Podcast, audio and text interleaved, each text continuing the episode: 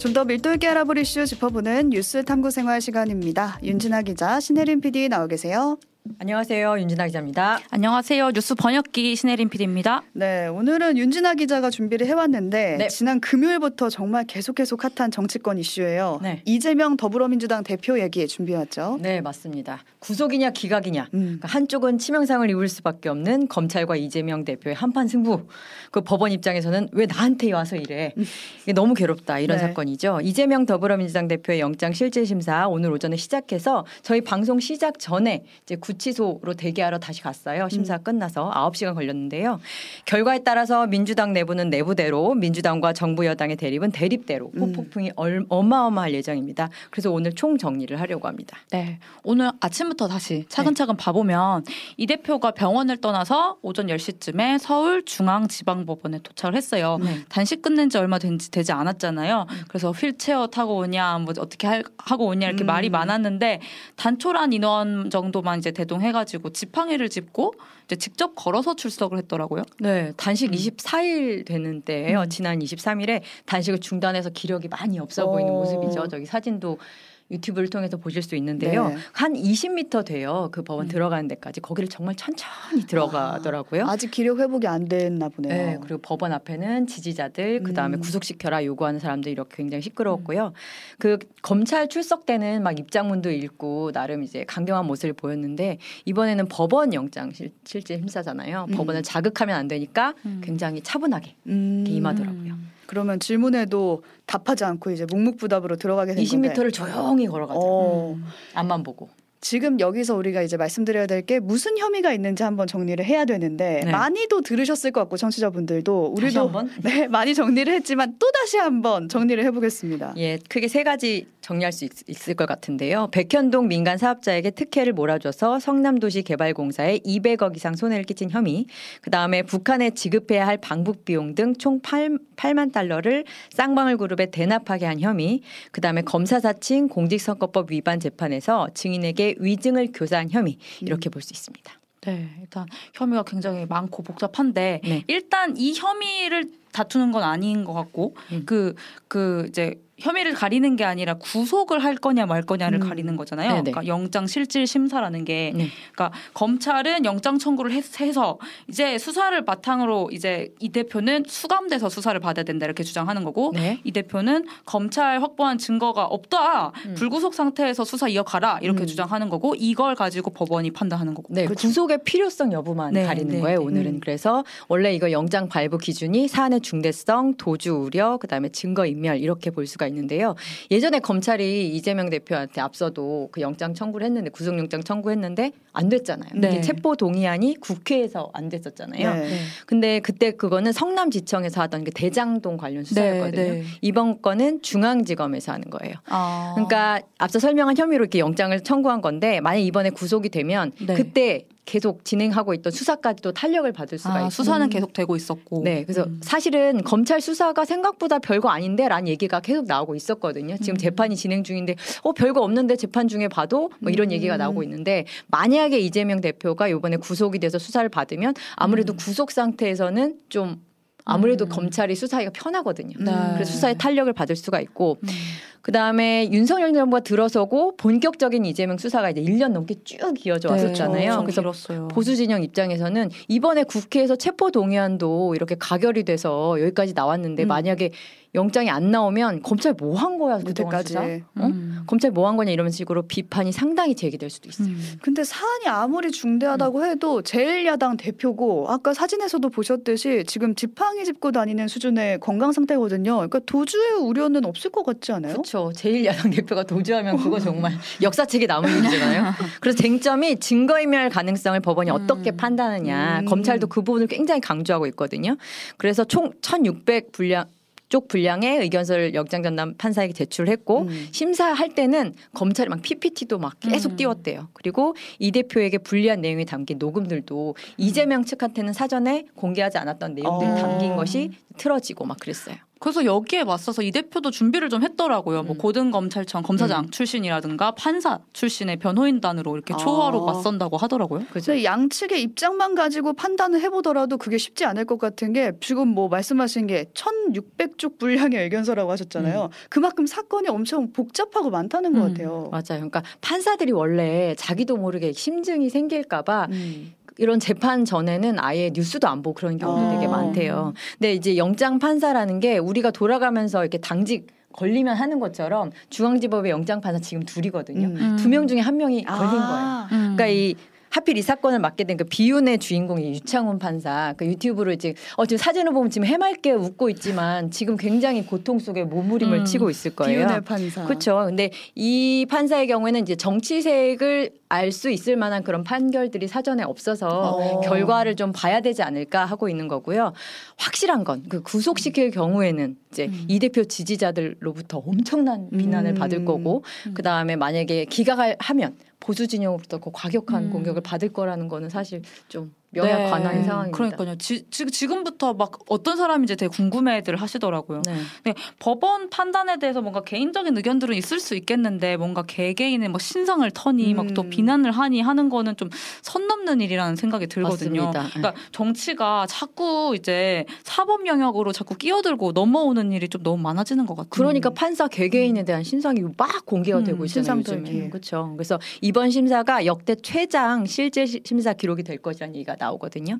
오늘 밤 그래서 늦게 뭐 아니면 내일 오전. 음. 음. 지금까지 가장 길었던 거는 10시간 6분이거든요. 어. 이거 넘기지 않을까 이런 얘기들이 나오고 있어요. 제 생각에는 제가 퇴근하면 한 집에 가면 11시 정도인데 발 네. 뻗고 누울 음. 때쯤 한 12시쯤에 나오지 않을까 이런 생각도 해봅니다.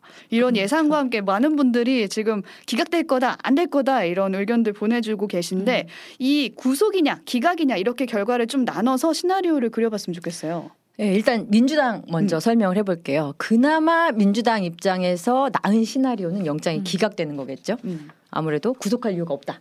음. 응, 구속영장 청구 받아들이지 못하겠다 음. 이렇게 법원이 판단해서 무죄라는 뜻은 그건 네, 아니에요. 그냥, 그냥, 불구속 상태에서 재판을 받게 되는 거다. 수사를 받게 되는 거죠. 아, 불구속 아, 상태에서 네네. 수사를 이어가라 이렇게 네. 결론을 내는 건데 인데 만 그렇게 되면 이제 유죄냐 무죄냐 이 음. 재판 결과는 기소가 되더라도 총선 후에나 나와요. 음. 그러니까 저희 문지당 입장에서는 이, 이, 이재명 대표 입장에서는 이런 검찰 무도한 정권 계속 이러면서 끝까지 갈 수가 있는 상황이 되는 때도. 거예요. 음. 그렇죠. 그러니까 법원의 기각 결정은 검찰의 정치적 수사 그다음에 무리하게 영장 청구한 거 아니냐 음. 증거도 없이 이런 주장의 근거가 될 수도 있는 거죠. 그리고 검찰이 1년 넘게 수사하면서 오늘 막 PPT에 의견서 뭉치도 내고 막 이랬는데 기각이 되면 한동훈 장관도 타격을 입겠죠. 그럴 수밖에 없겠네요. 왜냐하면 체포동의안 네. 때도 와가지고 되게 진지하게 막 음. 고성을 지르면서 싸우는 민주당 의원들을 상대로 체포의 필요성 막 얘기했었잖아요. 네. 그러니까 여권 내부에서도 심지어 이런 얘기가 나와요. 그러니까 검사 출신이거든요. 홍준표 어, 지금 대구시장 멘트를 좀 소개를 할게요. 옛날에는 아무리 큰 사건도 두 달 이상 끌지 않았는데 이 대표 비리 사건은 검찰이 2년이나 끌고 있다. 이러다 정권 내내 이 대표 비리 수사로 끝낼 수 있겠다. 음. 이런 얘기를 했어요. 그러니까 여권 내부에서도 너무 길게 하면서 성과는 없다 이런 얘기가 나오는 상황이거든요. 그리고 국회 국민의힘 지지자들은 자기네들 의원을 만나면 아니 왜 이재명 깜빡 안 보내요? 그래서 음. 정권 교체 시켜줬는데 이 얘기를 그렇게 한대요. 음. 그러니까 검찰이 정권의 명운을 걸고 음. 오늘 칼을 빼든 거고요. 아마 준비도 굉장히 노력했을 거예요. 아, 이제 민주당이 반격에 나섰고 음. 여권은 독이 오를 대로 올랐고 음. 뭔가 지금 선명성 대결이 계속 심한데 계속 더더 심해지지 않을까 하는 음. 걱정이 좀 계속 듭니다. 네. 네. 외부적으로 일단 그렇고 민주당 내부에서는 이제 어떻게 되는 건가요? 기각 결정이 나면 음. 음. 이 대표는 영장 심사 시간 동안 아까 말씀드렸듯이 서울 구치소에서 대기하고 있다고 그랬잖아요. 거기 기각 결정 나면 문을 딱 나서면서 거봐 내가 이럴 음. 줄 알았어. 내가 뭘 했어. 이러면서 바로 당무에 복귀를 하겠죠. 음. 지금 이 모든 이재명발 리스크가 이재명 엉굴로 어떻게 총선을 치러 사법 리스크 있는 사람을 이런 거였는데 음. 기각되면 이재명 얼굴 전면에 걸고, 걸고. 총선 이렇게 탄핵당하는 아니 뭐야 탄압받는 음. 우리 대표 이러면서 전면에 총선 걸고 치르겠죠. 음. 그동안 그리고 이 대표를 그동안 비명계들이 많이 공격을 했잖아요. 그 이런 부분에 대해서 대대적인 숙청 가능성도 얘기가 아. 되고 있어요. 그리고 음. 눈치 안 보고 그 전에는 비명계도 우리가 껴안아야 돼 이런 게 있었지만 지금은 정당성이 확보가 된 거잖아요. 음. 기각이 되면 음. 그럴 경우에는 자기 측근들을 요직에 쫙 채울 수도 있죠. 어. 다만 이 대표가 엄청난 정치적을 발휘해서 비명계 의원들도 너희가 그랬지만 함께 가자. 나는 다 음. 풀었어. 이럴 수도 있고. 어, 근데 과연 그럴 수 있을까요? 자신을 체포하라고 표를 던진 의원들이 있었는데 음. 과연 다 안을 음. 수 있을지. 그런 바램을 좀 가져보는 음. 거죠. 그럼 이제까지 기각 그러니까 영, 구속이 안 됐을 때를 이제 얘기를 했다면 이제 음. 구속이 됐을 때 이제 결국 수감됐을 때 네. 이때는 어떻게 될까요? 이 대표가 이제 수감되면 사퇴를 하는 거 걸까요?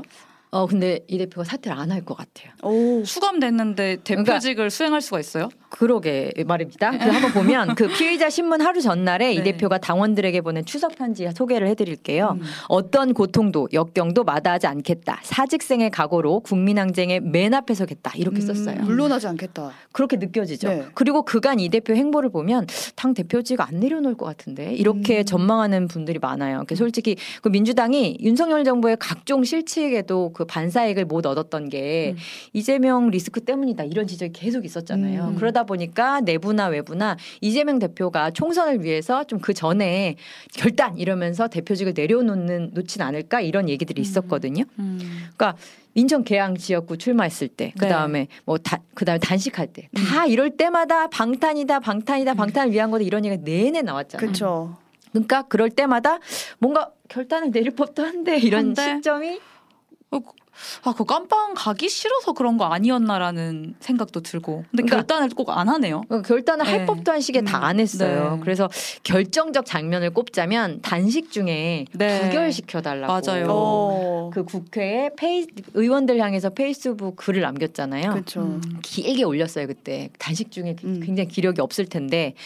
그래서 그 글을 보고 어 검찰 드라이브 거는 이제 윤석열 정권 너무하네 이러면서 이거 부결시켜야 될 것 같아. 난 이재명이 마음에 안 들지만 이거는 부결시켜야 돼라고 음, 생각했던 동의 안 하겠다. 어, 네. 의원들도 그 저 글을 보고 좀 돌아선 의원들도 많았다고 하더라고요. 아, 저건 그냥... 아닌데 싶은 거. 음. 어. 그래서 진짜 민주당 출입 기자들은끼리는 진짜 편하게 와 이재명 대표 진짜 구속되기 싫은가 보다 이런 얘기 음. 할 정도예요. 근데 저는 생각해 보면은 지금 물러난다고 해도 딱히 손해 볼 게 없는 것 같은 게 음. 야권에서 지도자급 인사가 지금 특출나게 있는 건 아니잖아요. 네. 음. 그 살짝 이럴 때 물러났다가 숨을 고르다가 그 다음에 다시 나와도 되지 않나요? 계속 이제 들이미는 것보다는 어. 그렇죠. 네. 그러니까 쉬질 않아. 음. 그러니까 그렇게 말하는 사람이 살, 솔직히 좀 돼요. 음. 민주당 안에서 민주당을 정말 생각하는 사람들 중에서도. 근데 이 대표가 평생을 비주류로 살은 네, 사람이에요. 그렇죠. 그래서 어린 시절에 뭐 소년공 뭐, 그쵸 경제적 역경을 음. 비롯해서 뭐 사회적 정치적으로 계속 비주류다 보니까 당장의 눈앞에 고난을 하나 하나 헤쳐가는 방식으로 이제 삶의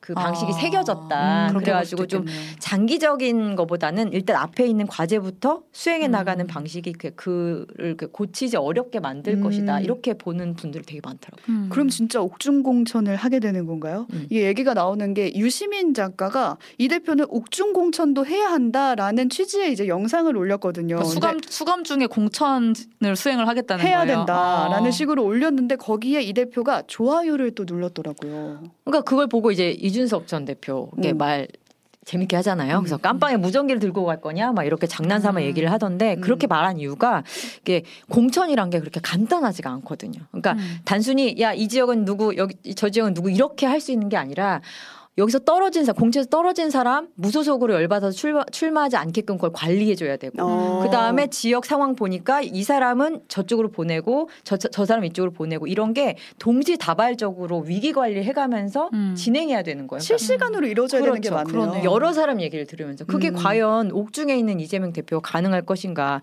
만약에 그냥 진짜로 옥중에서 한다고 야 여기 저기 이렇게 어 친명에 다 꽂아 만약에 이런 식으로 가면 총선 난리 나는 거예요. 음. 서로 다 들고 일어나. 하고 갈등하고 그러면 유권자들이 보기에 안 되겠네 이러겠죠. 음. 총선 망하는 거예요, 그럼. 그럼 그거를 민주당 의원들이 모르나요? 옥중 공천을 하게 되면은 약간 이 전체 총선 구도에서 민주당이 밀릴 수 있다, 망하는 길이다. 이걸 알면은 누구라도 나서서 그 길을 막아야 되는 거 아닌가요? 그러니까 선수들이 모를 리가 없지 않겠습니까? 다 선수들이잖아요. 네. 그런데 시간이 지나면서 이대로 안 된다 이렇게 결국 가지 않을까라는 아, 전망이 나오는 이유예요. 그러니까 지금 당장은 아니지 그렇죠. 비대위 체제든 새 지도부 체제든 이렇게 음. 만들어지는 수순으로 가지 않을까.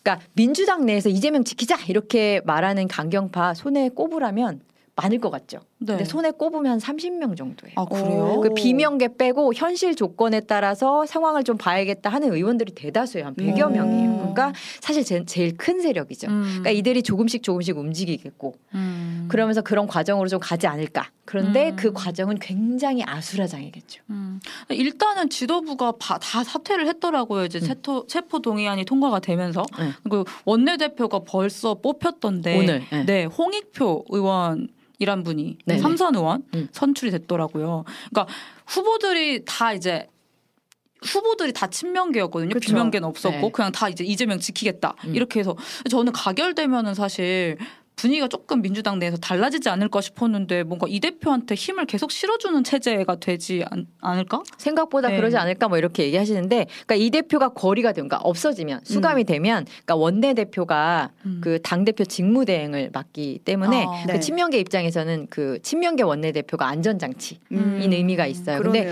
홍 의원 그 당선 일성도 이재명과 함께 총선 승리 이렇게 하긴 했거든요. 근데 음. 여기가 찐 친명이라기보다는 범친명이에요. 아, 그래서 아까 100명에 드는 어 100명 100명보다는 약간 30명 아. 그 중간 그래서 나름 한쪽 편만 음. 들것 같진 않아요. 음. 네. 민주당 시나리오를 지금까지 살펴봤으니까 이제 정부와 국민의힘 여권의 시나리오를 좀 그려보고 싶은데 음. 우리 정치가 뭔가 상대가 얼마나 못하느냐에 따라서 승패가 갈리잖아요 지금. 아, 그러니까요. 민주당한테 역경이 닥쳤으니 음. 국민의힘은 지금 기쁠까요? 이웃의 불행은 나의 행복. 그래서 이제 이 대표가 구속되면 국민의힘은 기쁘긴 할 거예요. 어 드디어 어, 우리가 구속했다. 근데 이것도 아까 말씀드린 대로 초반에 한정된 일인데 스스로 비전을 보여주면서 이제 집권 여당으로서 절대 평가를 받아야 돼요. 상대 평가 그동안 받았지만. 음. 그런데 지금 보면은 뭐 이념 전쟁하고 뭔가 청사진 같은 게 안 보이는 측면이 있잖아요. 그래서 미천이 드러날 수밖에 없어요. 음. 그래서 사실 국민의힘 총선 승리 최대 카드가 사실은 이재명이다. 음. 이재명은 우리의 희망의 등대 뭐 이런 얘기까지 막 장난으로 하고 음. 사실 이재명과 윤석열 이렇게는 적대적 공생 관계다 이런 얘기까지 나왔는데 어. 이제는 그럴 수가 없겠죠. 그래서 네. 국힘 전략가들 사이에서는 이재명을 구속시키지 말고 총선 때까지 꾹쭉 끌고 어. 가야지 검찰 넘어오네 이런 사람들도 있어요. 근데 그래서 국민의 입장에서 기대하는 거는 이 대표가 옥중 공천을 한 해 만에 이러면서 민주당 내부에서 싸우는 기간이 최대한 오래 가는 거. 음, 이게 국민의힘한테는 가장 좋은 카드고 네, 음. 시나리오고 제일 나쁜 거는 걱정하는 거는 갑자기 민주당이 어 우리 새 지도부 갑자기 개혁적인 인물 어, 어 이렇게 세우고 민생. 드라이브 간다 네. 막 이렇게 하면은 어 국민의힘도 이제 겁을 먹겠죠. 음, 민주당이 뭔가 이제 지금 고금리에 고물가에 뭐 고유가에 뭐 되게 지금 민생이 너무 힘든데 그걸 챙기고 법안 처리도 좀 지금 음, 너무 안 되고 있잖아요. 네. 그걸 딱 보여줄 때 이 대표가 뭘 하든 뭐 단식을 하든 다 좋게 보일 것 같거든요. 네. 맞아요. 네. 그제 지금 그 문제 때문에 국회가 완전히 멈춰 있는 상태잖아요. 그러니까. 일단 오늘 영장 실질 심사 끝나고 어떤 음. 시나리오로 가든 간에 뭐 내외부 권력 투쟁이 아니라 국민의 실질적 삶에 도움이 좀 되는 방향으로 갔으면 좋겠다라는 생각이 들고요. 오늘 여기까지 윤진아 기자, 신혜림 PD와 함께 짚어봤습니다. 고생하셨습니다 감사합니다. 감사합니다.